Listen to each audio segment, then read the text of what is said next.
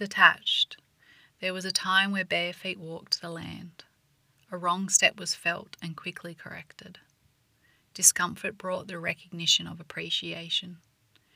Now artificial barriers block the critical thought. All senses safely muted, as is all sensibility. Distortion of distance came through, first loud and clear in the earpiece fixture. A practical measure, it seemed, of some comfort.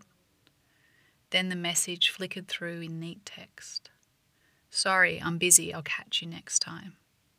As if time is an obedient slave with a humorous side. Time consumption now barricades, in the decay of overconsumption.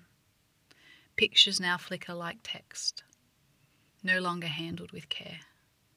Sitting here alone yet connected, separation of the personal, objectification of the non personal person, contact us. Us equals community. Community equals personal connection. So, where is us? An email address, response within 24 hours. Desired comfort has dissolved us. The uncomfortable madness of it all dwells deep within true desire. As children talk on screens, a sci fi dream it would seem, as the bikes stand still, an untouched shrine. The streets no longer beckon adventure.